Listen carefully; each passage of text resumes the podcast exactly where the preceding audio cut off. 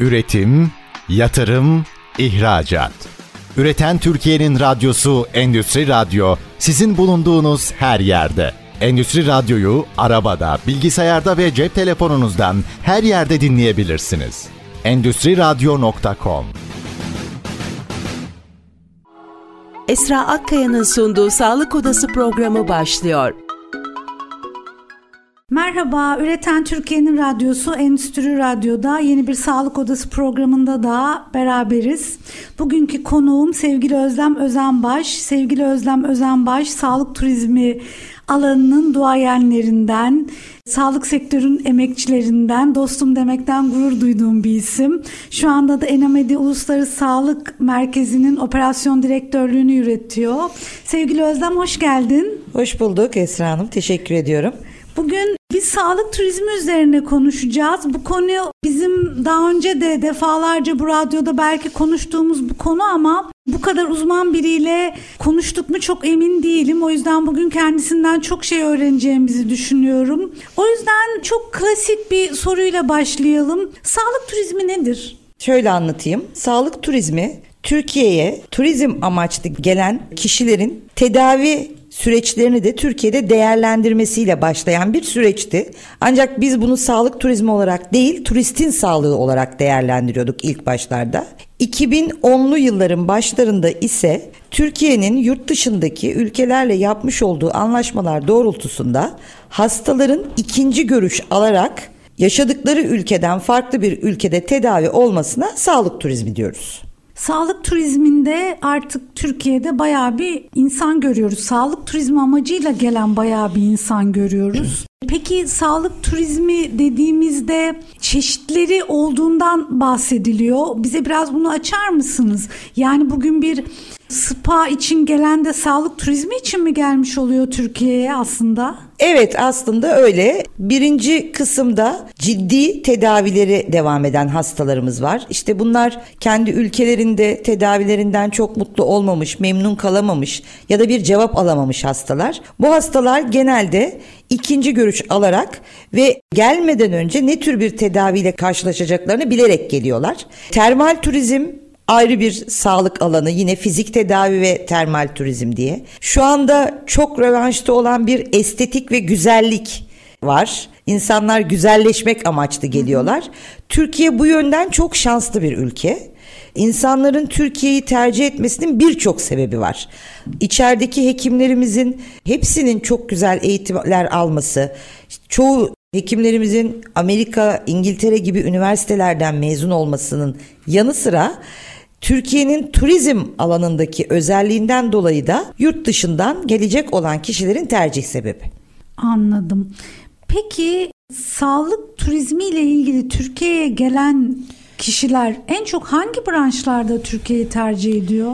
Şöyle anlatayım. Biz bu sürece 2009 sonu 2010 yılları başında başladık. O dönemlerde yoğun bir hasta trafiğini sınır komşularımızın yaşadığı ne yazık ki üzücü savaşlardan yaralanan hmm. hastalarla başladık. İnanılmaz bir trafik, inanılmaz bir yoğunlukla karşılaşıldı. Özellikle Libya'daki savaş döneminde Türkiye'ye yaklaşık 8500 kadar bir hasta trafiği sağlandı ki bu bahsettiğim hastaların hepsi ağır yaralı vakalardı. O zaman travmayla ilgili. Aynen öyle. Ciddi travma. Aynen öyle. Travmayla ilgili ciddi hastalar aldık.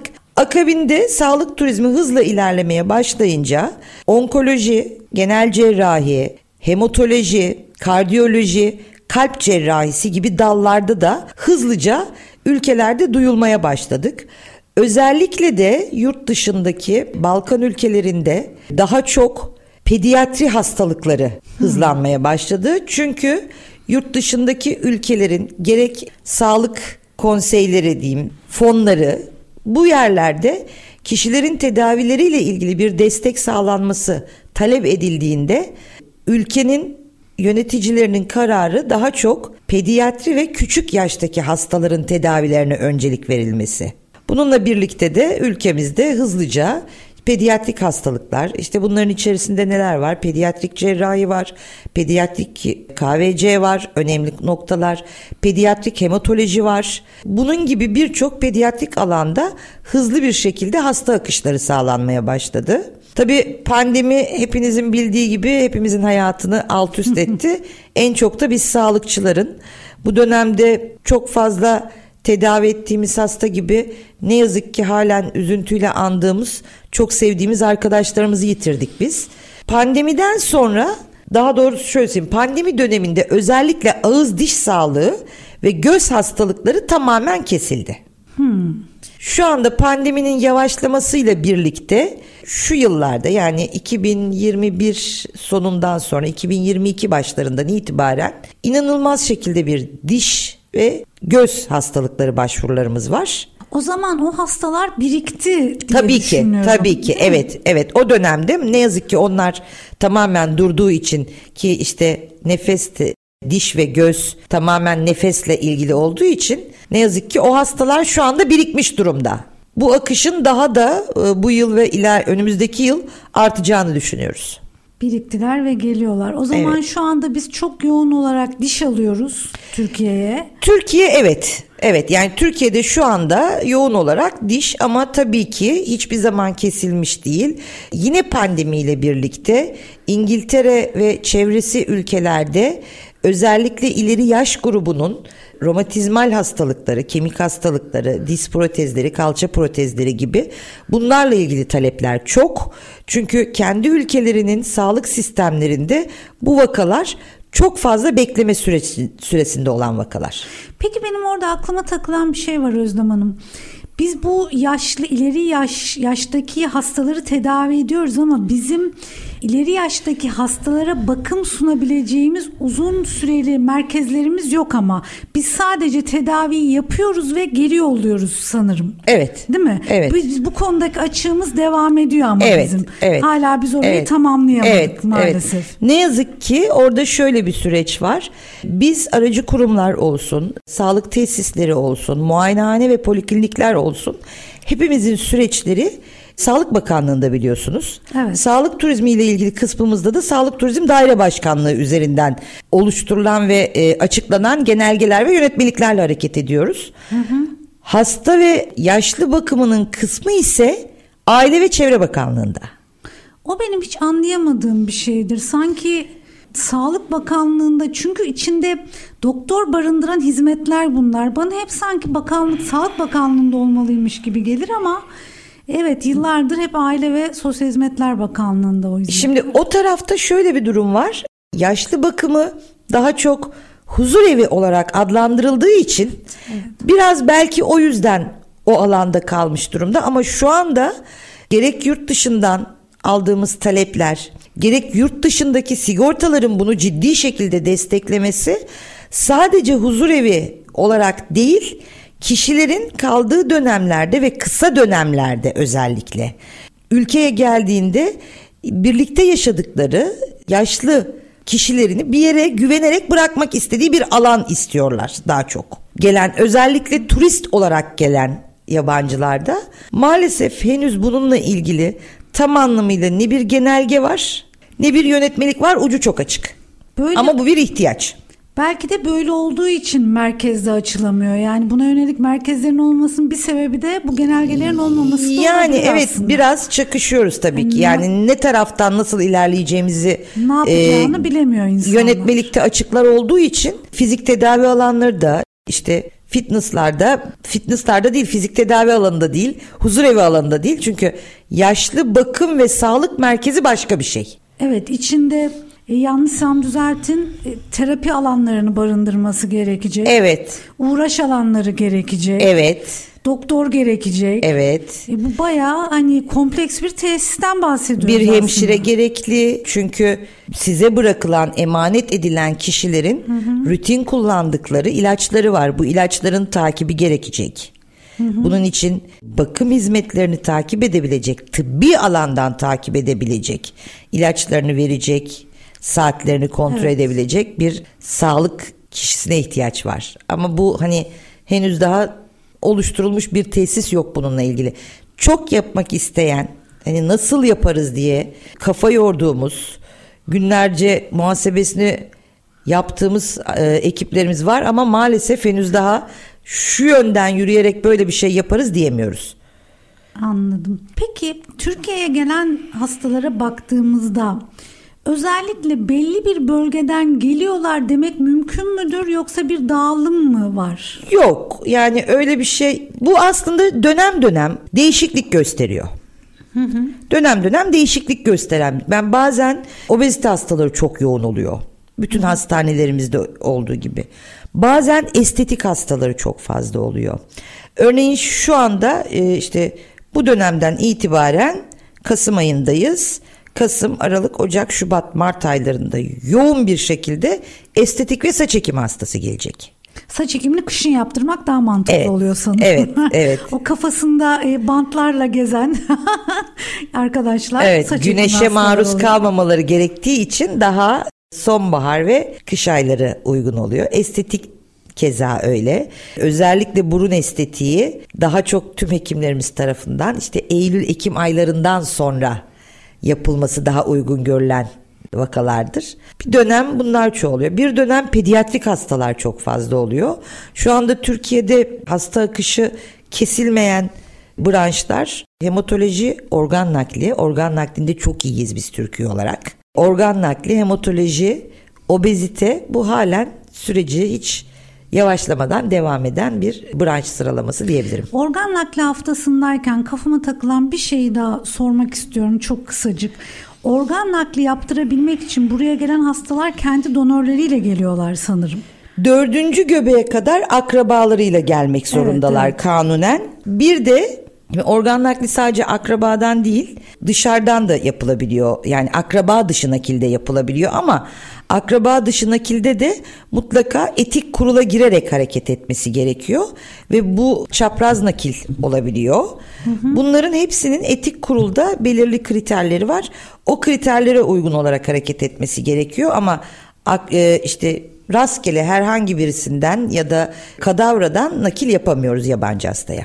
Peki bize gelen hastalara baktığımızda en çok şu ülkeden geliyorlar diyebileceğimiz bir ülke dağılımı var mı? Yoksa genel olarak biz dünyanın her yerinden hasta alıyor muyuz? Dünyanın her yerinden hasta alıyoruz biz ama e, hani daha çok bizim kültürümüze yakın olan ülkeler daha çok gelmeyi tercih ediyor. İşte Cezayir, Çat, Balkan ülkeleri yoğunlukta, Kosova, Bulgaristan, Makedonya, Ukrayna daha bizim sınırlarımıza yakın ülkeler daha çok. Ama tabii bu arada da Afrika'da da inanılmaz bir açık var. Afrika kıtasında oradan da çok fazla hasta geliyor şu anda. Peki gelen hastaların popülasyonuna baktığımızda gelen hastalar kamu hastanelerine değil daha çok özel hastaneleri tercih Evet. ederek geliyorlar değil mi? Evet. Bunun nedenini nasıl görüyorsunuz? Şimdi şöyle konuşmamızın başında da ilettiğim gibi sağlık turizmi için gelebilecek olan hastalar ikinci görüşle gelen hastalar demiştim. Hasta size yaşadığı ülkesinde daha önce tedavi görmüş olduğu bir hastalığıyla ilgili başvuruyor. Sıfır gelen bir hasta değil. Doğal olarak da yabancı bir ülkeye gelen bir kişi o ülkede neyle karşılaşacağını bilmek ister. Özel hastanelerde uluslararası ekipleri o kadar iyi konuşlanmış ve o kadar operasyona önem vermiş durumda ki bir hastanın Türkiye'ye geldiğinde o hastaya raporları doğrultusunda üzerine basıyorum bu konunun çünkü gönderilen raporlar değerlendirilerek hastaların bir tedavi planı çıkarılıyor. Raporları doğrultusunda o hastaya ait tedavinin süresini, maliyetini tam anlamıyla ileterek bir tedavi planı veriyorlar. Örnek veriyorum işte böbrek naklinin için gelen bir hastaya nakil kriterleri iletildikten sonra o hastaya şöyle bir cevap veriyorsunuz. Ülkemize geliyorsunuz. İlk iki gün tahlilleriniz yapılıyor dönörünüzün ve sizin. Tahlilleriniz uygun görüldükten sonra operasyonunuz planlanıyor. Operasyondan sonra 15 gün hastamız bir hafta dönörü hastanede yatıyor. Ardından 15 günlük kontrolden sonra ülkenize dönebilirsiniz. Bir ay sonra geri gelmek kaydıyla diye bilgi veriyorsunuz. Şimdi kamu hastanelerinde bu süreç tam anlamıyla oturmadı. Çünkü siz Özel hastaneler kısmında hastayı kabul ederken bu hastanın transferini de organize ediyorsunuz, konaklamasını da organize ediyorsunuz. Kaldığı süre içerisinde ülkede karşılaşabileceği tüm ihtiyaçlarıyla ilgili sizin destekçi olduğunuzu bilerek geliyorlar. Transfer dediğimiz havalimanından almak ve havalimanına bırakmak Evet. gibi Ka- süreçler Tabii tabii. Ha- hastayı havalimanında karşılamak, hastaneye getirmek, hastaneden oteline götürmek, belirli periyotlarla hastanede tedavisi devam ediyorsa otelinden hastaneye getirmek, tedavi sonunda yine hastayı otelin şey hastaneden ya da otelinden havalimanına teslim ederek uçağa binişine kadar ki süreci takip eden bir operasyonel sürecimiz var bizim. Kamu hastanelerinde bu süreçleri henüz tam oturtacak ekiplerin olmadığına inanıyorum ben. Anladım. Şimdi kısa bir ara vereceğiz. Ufak bir reklam arası vereceğiz ama reklam arasından sonra bu operasyon yönetimini biraz konuşmak istiyorum ben. Kısa bir reklam arasından sonra yine buradayız. Üretim, yatırım, ihracat. Üreten Türkiye'nin radyosu Endüstri Radyo sizin bulunduğunuz her yerde. Endüstri Radyo'yu arabada, bilgisayarda ve cep telefonunuzdan her yerde dinleyebilirsiniz. Endüstri Radyo.com Programımızın ikinci bölümüne hoş geldiniz. Sağlık turizmi ile ilgili operasyonlardan bahsediyorduk. Evet. Özel hastanelerde yürütülen ya da e, aracı kurumların sağlık turistleriyle ilgili operasyonları nasıl yürüttüğünü konuşuyorduk. Evet. O zaman şöyle mi oluyor? Ben diyelim hastayım ve yurt dışında yaşıyorum ve bu hastalıkla ilgili Türkiye'de tedavi görmek istiyorsam İnternete girdim araştırıyorum. Zaten herhalde bu işte en önemli şey dijital kanallar. Evet, Değil mi evet, artık yani evet, evet. dijitalleşen Dijital dünyada. dünyada, evet. Ben dijital kanallardan buluyorum hastaneyi ya da bana destek olacak bir asistan firmayı buluyorum ve oraya yazıyorum. Ben benim böyle bir rahatsızım var. Evet. Sonra süreç nasıl ilerliyor? Sizin yazmış olduğunuz maile göre aracı kurum ya da sağlık kuruluşlarında sizin bölgenize ait bir sorumlu var. Sorumlu sizin raporlarınızı alıyor, sizin mailinizi görüyor. Birinci aşama maili görür görmez hastaya cevap vermektir. Raporlarınızı aldık, sürecinizle ilgili hekimlerimizle görüşüp size dönüş yapacağız demektir. İkinci aşamadan sonra o bölgeden sorumlu olan görevli arkadaşımız, bölge sorumlusu arkadaşımız raporlarınızı hekime değerlendirtiyor. Hekim tedavi kısmı ile ilgili değerlendirmesini yaptıktan sonra da size bir paket Türkiye'de ne kadar kalacaksınız? Tedavi süreciniz nasıl olacak? Ne kadar hastanede kalacaksınız? Bunların hepsinin bir detaylı tedavi planı adı altında bir plan gönderiyor size. Bununla birlikte tabii tedavinizin maliyetini de iletiyor. Bundan sonraki süreç size kalmış. Siz yine dijital dünyadan doktoru araştırıyorsunuz, hastaneyi araştırıyorsunuz ve tercih etmeye karar verdiğinizde yine size dönüş yapan hastaneler içerisinde ya da aracılar üzerinden kiminle birlikte yolunuza çıkmaya karar verirseniz geleceğiniz tarihi beyan ediyorsunuz. Bunu aracı kurumlarda uçak bileti de talep edebilirsiniz. O organizasyonu da aracı kurum üzerinden yaptırabilirsiniz. Bunun yanı sıra Türkiye'de kalacağınız, nerede kalacağınıza dahil otel bilgilerini de alabilirsiniz aracı kurumunuzdan ve veya hastanenizden. Bunların hepsi size bildiriliyor. Siz de bütün planınızı buna göre organize edip geleceğiniz tarihi birkaç gün önce hastane ya da aracı kuruma bildiriyorsunuz. E, havalimanında karşılandıktan sonraki süreç tamamen hastane ve aracı kurumun üzerinde oluyor. Bir daha gelen hasta ben nerede kalacağım? Şuradan şuraya nasıl gideceğim? Benimle kim konuşacak? Düşüncelerine girmiyor ki bunun girilmemesi, girmemesi için işte operasyonel kısım devreye giriyor ve operasyon çalışan arkadaşlarımızın bu konudaki tecrübeleri dile geliyor. Çünkü şöyle ki yabancı bir ülkedesiniz, dilini bilmiyorsunuz, yolunu bilmiyorsunuz, izini bilmiyorsunuz. Bir ülkeye gelmişsiniz ve karşınızda sizi anlaması anlamasını istediğiniz bir kesim var. Doğal olarak kendi dilini konuşan kişilerle konuşmayı tercih ediyor hasta ve hastane ve hekimle birlikte ona eşlik eden ve kendi dilini konuşan kişiye güveniyor.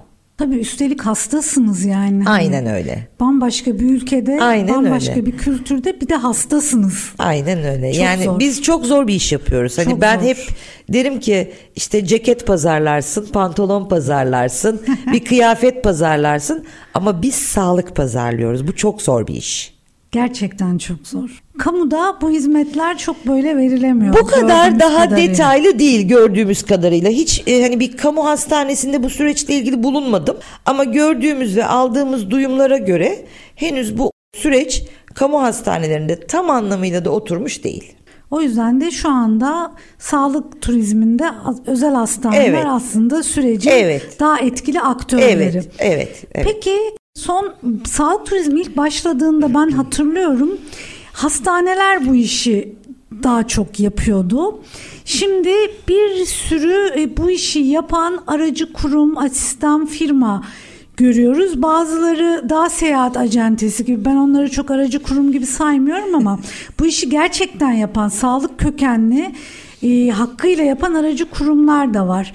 Peki neden aracı kurumların sayısı bu kadar arttı? Şimdi ben baktığımda aslında bunu çok anlamıyor da değilim. Sanırım asistanlık hizmetleri aracı kurumlar tarafından daha güçlü olarak hastaya sunuluyor. Ben bunu doğru mu değerlendiriyorum? Şimdi asistanlık hizmeti sağlık turizminde biraz daha farklı bir dal. O daha çok sağlık turizmini kapsayan bir alan değil, turistin sağlığını kapsayan bir alan. Yani turistik bir seyahat amacıyla ülkeye başvurduğunuzda, geldiğinizde herhangi bir sağlık sorunuyla karşılaştığınız zaman bulunduğunuz ülkedeki sigortanızın sizin tedavinizi karşılamak suretiyle devreye girmesini gerektiren bir süreç o. Asistan firma süreci. Şimdi aracı kuruma gelince şimdi ben sektöre 2002 yılında falan girdim sanıyorum. Çok uzun olmuş. 2009 sonu itibariyle de uluslararası departmanlarında yöneticilik yapmaya başladım.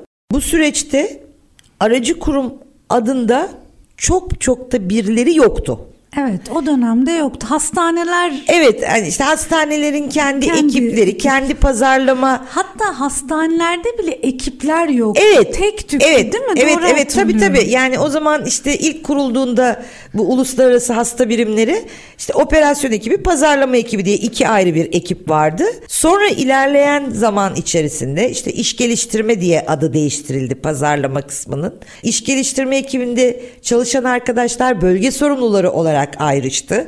Bölge sorumlularının altında bölge uzmanları, onların altında tercümanlar şeklinde böyle bir organizasyon şeması oluştu. Tabii o dönemlerde hastalarımızla beraber tercüman, tercümanlık yapabilecek ekip arkadaşları arıyorduk.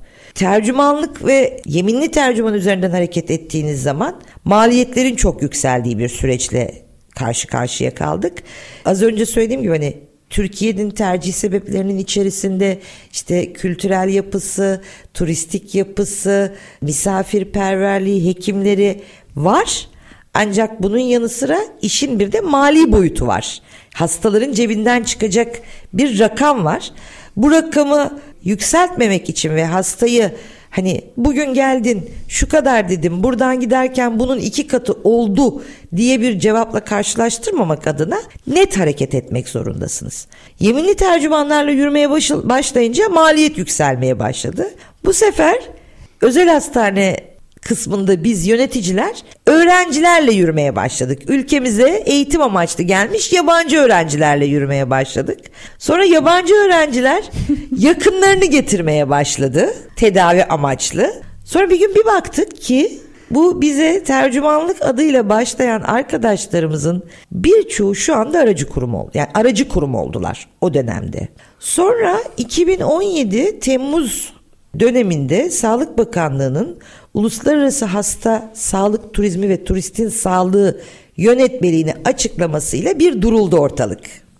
Çünkü bu yönetmelik doğrultusunda gerek sağlık tesisleri, hastane, poliklinik ve muayenehanelerde gerekse aracı kurumlarda hem şartlar hem belirli yetkinlikler getirdiler.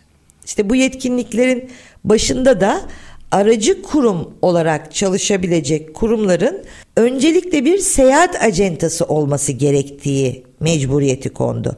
Sebep de şu Çünkü siz az önce yani yine en başa dönüyorum. Hastalar geldiğinde hastaya bir paket sunmak durumundasınız ki hasta memnuniyetini sağlamalısınız.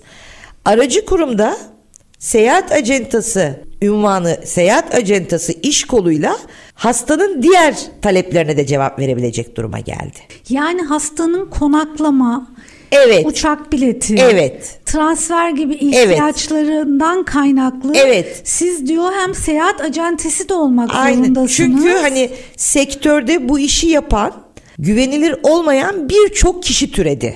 Evet.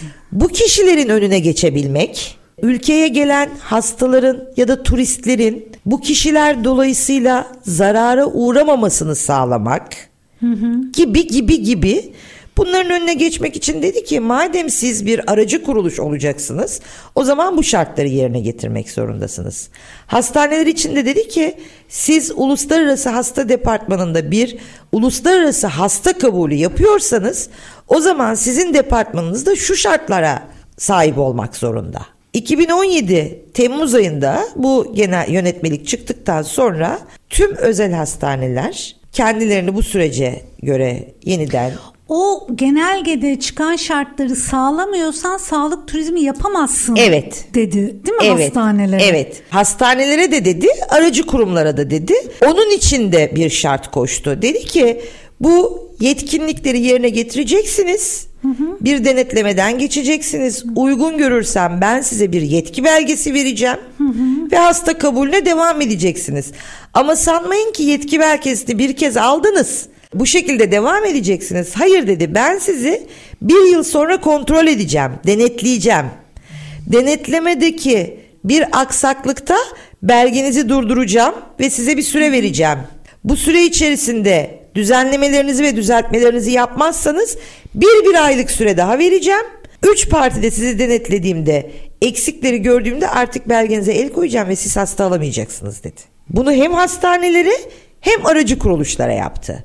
Şu anda bu yetkinlikleri sağlayan geçen hafta itibariyle 527 aracı kuruluş vardı. Sanırım bir 25-30 tane daha bu hafta belge alınmıştır. Yani şu anda 600 küsür tane yetkinliği sağlamış resmi belgeli aracı kuruluş var. Biz de bunlardan biriyiz. Biraz fazla değil mi sayı? Yani aslında evet bana da sorarsanız biraz fazla. Başlarda çok hızlı ilerledi bakanlık bu konuda. Şimdi biraz daha sıkı denetlemeler, şartlar biraz daha farklı olacak.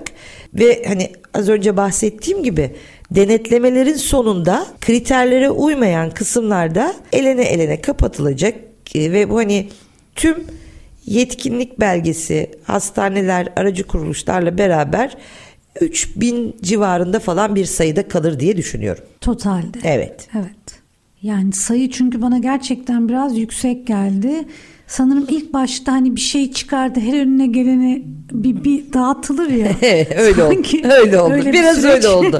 Yani e, hastane ve sağlık tesisleri için böyle bir şey söyleyemiyorum tabii ki.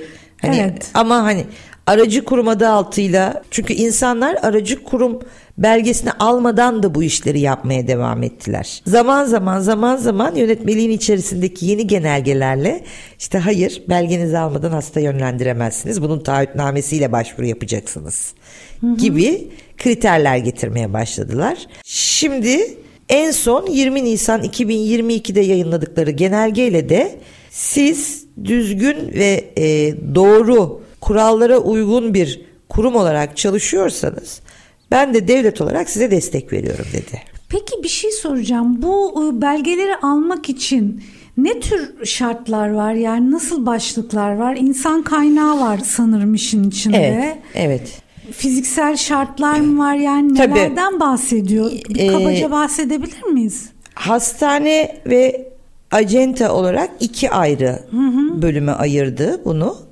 bakanlığımız. Hastanelerdeki yetkinlik kriterlerinin içerisinde mutlaka ve mutlaka uluslararası hasta biriminin sorumlu ya da müdürünün bir hekim olması gerekiyor. Bunu şart koştu. Ee, ayrıca en az iki dilde B2 yetkinlik belgesine sahip olan personel dedi. Alan belirledi. Niş alanları böyle bir ofisiniz olmalı ve şurada olmalı şeklinde. Ve hastanelerin işte son yapılan denetlemede sanırım 85 puan alması gerekiyor. Bakanlık denetlemelerinden. SKS'den Evet evet evet evet. Aha. Oradan bir en az 85 puanla belgesini almış olması gerekiyor. Bunu hastaneler için yaptı. Aracı kuruluşlar içinse en büyük şartı bana başvurmadan önce siz TÜRSAB'a başvuracaksınız ve A grubu seyahat acentası olacaksınız dedi. Aracı kurumların ilk şartı A grubu seyahat acentası olmak. Ondan sonraki şartlarında da e, işte belirli kriterleri var. Örneğin en az iki dilde bir web sitesi, en az iki dil bilen ve 24 saat çağrılara cevap verebilecek bir çağrı merkezi. Bunun yanı sıra işte içeride çalışacak tercümanlar ve pazarlama ekipleri diye bunların hepsinin işte eğitim süreçlerini, düzeylerini, dil yeterliliklerini hepsini belgeleyerek ve kurulmuş olan şirketinizin resmi belgeleriyle başvuruda bulunuyorsunuz. Sağlık turizmi alanında aracılık yapacak kurumlara ama bir sağlık personeli şartı getirmedi. Yok hayır. Hayır. Ben biraz onu beklemiştim sanırım. Ee, şöyle ama tabii hani bizler gibi sektörde çok uzun yıllar çalışmış ve tecrübe edilmiş kişiler eğer gerçekten bir ciddi ve düzgün bir aracı kurum olacağım ben ve bu ülkeye döviz kazandırıcı noktada destek olacağım diye düşünen şirketler evet aracı kurumların içerisinde mutlaka bir medikal direktör olması gerektiğini düşünüyoruz. Aynı şeyi düşündüğümüz için sanırım. Şimdi biz çok kısa bir ara daha vereceğiz. Ondan sonra biraz yasal boyutunu, yasal düzenlemeleri ve teşvikleri konuşalım istiyorum. Peki. Kısa bir araya gidiyoruz. Üretim, yatırım, ihracat. Üreten Türkiye'nin radyosu Endüstri Radyo sizin bulunduğunuz her yerde. Endüstri Radyo'yu arabada, bilgisayarda ve cep telefonunuzdan her yerde dinleyebilirsiniz. Endüstri Radyo.com Programımızın üçüncü ve son bölümünde tekrar Özlem Hanım'la beraberiz. Şimdi biraz yasalardan, biraz mevzuattan, biraz teşviklerden konuşacağımız bir bölüm olsun bu. Önce biraz teşviklerden konuşalım. Şimdi ben Özlem Hanım'la konuşacağımız için önce biraz dersimi çalışayım dedim. 2022'de teşviklerle ilgili bir takım düzenlemeler yapıldığını gördüm. Şimdi ben yanlış mı hatırlıyorum? Aslında daha öncesinde teşvikler hastanelere yönelikti. Evet. Sanırım artık aracı kurumları da kapsayan bir teşvik Evet. e, bütünü var. Evet. Peki bu teşvikler çok kabaca ama çok detaya girmemize gerek yok. Neleri kapsıyor tam olarak? Şimdi Nisan 2022'ye kadar hastanelerde de belirli alanlar vardı. İşte reklam pazarlama, yurt dışı etkinlik, tercüme tercüman ve kira gibi. 2022 Nisan'da çıkan genelgeyle dedi ki devlet artık aracı kurumlar da bu teşviklerden faydalanabilir. Ve 13 tane ayrı madde belirlediler. İşte reklam, tanıtım, pazarlama, yurt dışı etkinlik katılım, yurt içi etkinlik katılım, ürün yerleştirme, acente komisyon o hastaneler için. Hastaneler acentelere ödediği komisyon tutarlarını da teşvikten faydalanabiliyorlar şimdi. Tescil ve koruma, pazara giriş belgeleri, istihdam, personel istihdamı, yabancı dil ve sağlık turizm eğitimi. Ee, çok ilginçtir burada bir parantez açmak istiyorum. Üniversitelerde sağlık turizm alanı diye bir alan yok. Yeni yeni üniversitelere ilave edilmiş. Şu anda sağlık turizmi ve sağlık turizmi danışmanlığı gibi düşünün. Bu kısma sadece 8 tane üniversitede var bu bölüm. Türkiye'de 8 üniversitede var. Türkiye'de kaç üniversite var siz düşünün. Böyle bir üniversitede bölüm yok. 8 üniversite yeni açtı. Bunlar için de devlet diyor ki sen ekibine istihdamı içerisinde bazı şartları var. Bu şartlar doğrultusunda personel alırsan ben sana destek sağlayacağım ama almasını istediği personel okul yok. E, sağlık yönetimini alalım. Yok. sağlık turizmi. Sağlık yönetimi değil. Anladım. Sağlık yönetimi var Aslında sağlık yönetiminden çok fazla mezun veriyoruz. Bence ama çok ideal sağlık olmuş. turizmi değil. Evet. Ne yazık ki. Evet. Ne yazık ki ta- sağlık turizmi değil. Ve bunun içinde diyor ki personelini yabancı dil ve sağlık turizmi eğitimine gönderirsen ben sana bunun da desteğini vereceğim. Bunun Sertifika içinde. programına göndersek verir mi? Hayır üniversite mezunu olmak zorunda. Ben zorluyorum hani. Siz zorluyorsunuz ama maalesef öyle değil. Hasta yol desteği, hasta yol desteği veriyor. Yurt dışına açacağınız birim desteği. Bunlar için de hedef ülkeler belirlenmiş. Yaklaşık 24 hedef ülke var. Bu ülkelerde bir birim açarsan 25 birime kadar yıllık de- destek veriyor. Bahsettiği hedef ülkelerde birim açarsan da verdiği destekten bir yüzde on daha fazla destek veriyor. Yurt içi tanıtım, eğitim, komplikasyon sağlığı sigortası, hastalara yapılacak komplikasyon sağlığı sigortası ile ilgili maddeler olarak bunları belirledi ve 20 Nisan 1922'de yayınladı. Artık bunlardan aracı kurumlarda faydalanacak dedi. Bence güzel olmuş. Aracı kurumların Evet alması işte gerekiyordu. aracı kurumların biraz daha ciddi, biraz daha işi bilen kişilere bırakabileceği noktada evet dedi devlet ben size bir şey yapacağım ama bunun desteğini de veriyorum. Çünkü aracı kurum yetkinlik belgesini alabilmek için bahsedilen işte A grubu seyahat acentesi maliyeti yüksek bir işlem. Bununla beraber o dönem içerisinde hazırlayacağın evrakların, başvuruların, geldilerin, gittilerin yani hiçbir iş yapmadan elinden bir bütçe çıkmak zorundaydı. Şimdi dedi ki siz bu bütçeyi harcayın. Ben işinizi kurduktan sonra size destekler sağlayacağım. Bunun yanı sıra e, Hisar Projesi adı altında bir desteği var. Bildiğiniz üzere COSGAP destekleri vardı. Evet, evet. COSGAP desteklerinin içerisinde de bu yıl sağlık turizmi yapacak şirketlerin bir şartı da NACE kodudur. Evet, evet. NACE kodunu bu yıl COSGAP desteklerinin içerisine de soktu.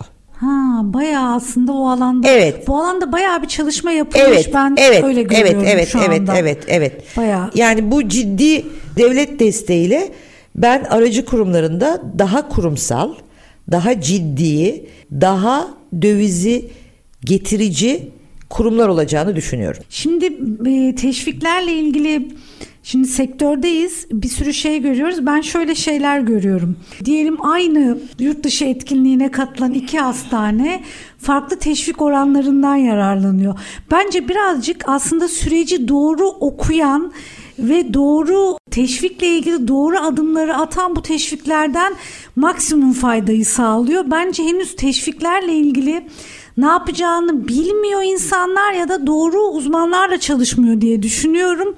Ben bu konuda çok değişik örneklere rastlıyorum ve çok şaşırıyorum. Bir de herkes e, yine şimdi bunu dinleyen herkese söylemek istiyorum arkadaşlar. Herkes her konunun uzmanı değil. Lütfen gerçekten bu konuda uzman olan arkadaşlara ulaşın.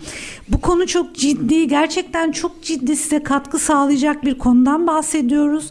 Çok ciddi teşvikler söz konusu ama e, gerçekten doğru davranırsanız ve süreci doğru okursanız işletmenize çok büyük fayda sağlayacak bir süreçten bahsediyoruz biz sağlık turizmi alanında.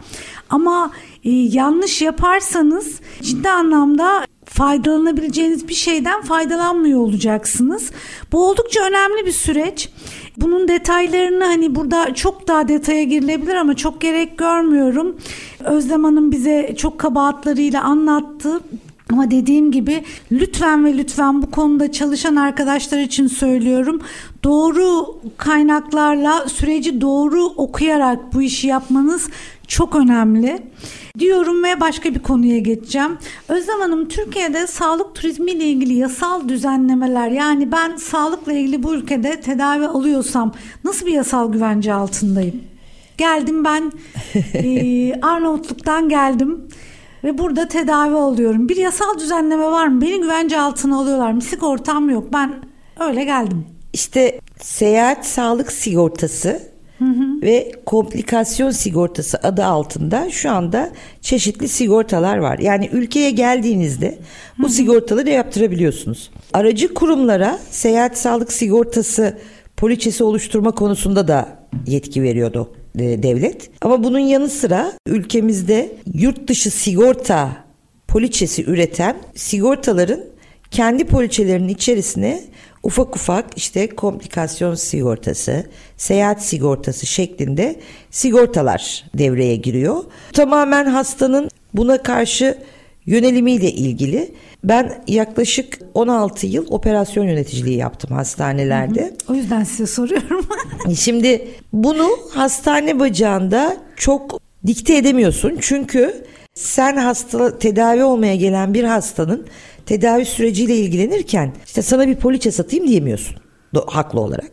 Bu konuda çok bilinçli değil hastalar. Hukuksal tarafa geçince bizim hedeflerimizin içerisinde kendi şu anda kendi şirketimizde 20 yılı aşkın tecrübeyle kurulmuş bir ekibiz biz şu an Enamedi olarak.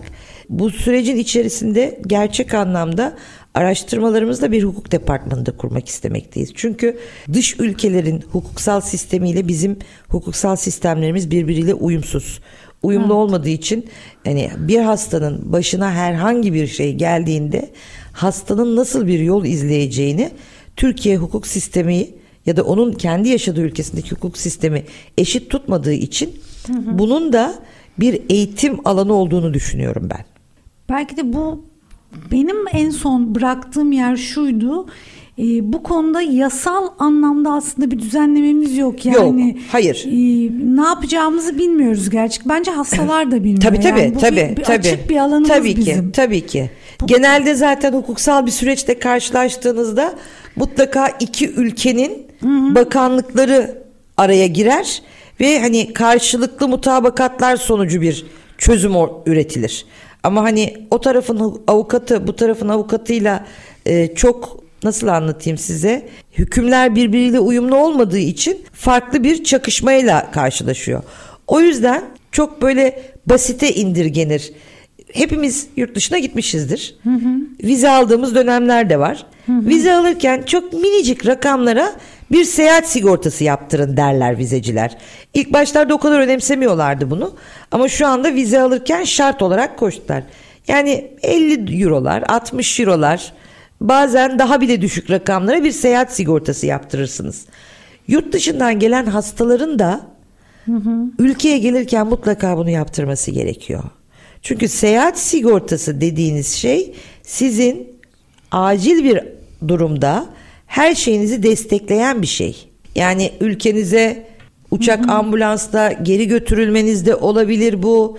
Başınıza herhangi bir kaza, spor yaralanmaları hariç herhangi bir kaza geldiğinde tedavinizin tüm masraflarının karşılanması da bunun içerisinde. O yüzden mutlaka bu seyahat sigortalarının daha hızlı insanlara anlatılması ve insanların bunu kabul etmesi gerekiyor. İşte burada da farklı bir süreç yürüyor.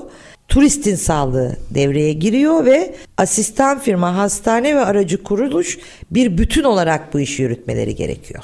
Peki vize demişken aklıma gelen bir şey daha hemen sormak istiyorum. Hastalar şu anda Türkiye'ye gelirken bir vize problemi yaşıyorlar mı? Yani yaşanan ülke yok gibi bir şey neredeyse. Yani bizim vize Zaten Türkiye'nin tercih sebeplerinden bir tanesi bu. Hı hı. Yani işte ben sohbetimizin başında izah etmiştim size. İnsanlar neden Türkiye'ye gelirler? Evet doktorlarımız çok iyi eğitim almış ve çok başarılı hekimler. Evet hastanelerimiz çok güzel. Bütün hastanelerimiz neredeyse 7 yıldızlı otel konseptinde. Ekipler buna göre çok iyi çalışıyorlar ama bunun yanı sıra Türkiye'nin işte yüz ölçümü ve turizmi Türkiye'nin misafirperverliği çok önemli insanlar için. Bizim yemek düzenlerimiz yani yemeğimiz bile mutfağımız bile bir tercih sebebi. Ee, vize kolaylığımız. İnsanların bize geliş sebepleri bu bakımdan. Şu anda sanırım çok sıkı görülen alan Afganistan. Afganistan tarafına bir hastaya hani tedaviyle ilgili gelmek isteyen bir hastaya bile davet yazısı da gönderseniz turist vizesi almak zorunda. Hani sağlık vizesiyle gelemiyor şu anda. Anladım. Peki programımızın sonuna gelirken arada konuşmak istediğim notlarımda yer alan ama diğer konulardan sonra ötelediğim bir konu daha var. Dünyadaki rakiplerimiz. Şimdi sağlık turizminde Türkiye önemli bir yerde. Daha önemli bir yere gelme ihtimali de yüksek çünkü demin de dediğiniz gibi hekimlerimiz iyi, hizmeti iyi veriyoruz. Türkiye bulunduğu konum olarak insanların kolayca ulaştığı bir lokasyonda değişik kültürler bizim içimizde çok rahat ediyor. Yani Evet. her dine mensup insan bizde çok rahat Evet. ediyor. Misafirperveriz, inanılmaz bir mutfağımız var. Kültürel anlamda zenginiz, turizm anlamında zenginiz, Evet. doğamız çok iyi. Bu anlamlarda çok iyiyiz. Bunların hepsini kabul ediyoruz. Ve bizim de rakiplerimiz de var. Bu rakiplerimizin başında işte Hindistan vardı. Evet. İşte Afrika'daki ülkeler açısından baktığımızda Tunus vardır. Ee, Avrupa'ya gider insanlar işte Almanya'da tedavi olur falan filan. Şimdi rakiplere baktığımızda özellikle pandemiden sonra nereye gittiğimizi çok kısacık konuşup programı sonlandırmak istiyorum. Şimdi şöyle Hindistan evet çok güçlü bir rakibimizdi. Bunun yanı sıra ikinci güçlü rakibimiz de Tayland'tı aslında. Ama pandemiden sonra Hindistan'da ve Tayland'da yaşanan özellikle enfeksiyon sıkıntıları insanları biraz daha sorgulamaya hani oralara çok gitmemeye teşvik etti ama Hindistan yine önde devam ediyor gitmeye. Tayland da yavaşladı. Ee, ama işte Tunus çok iyi. Şu anda e, Türkiye'ye bakıldığında sıralamada herhalde dünyada ilk 30 ülke içerisinde.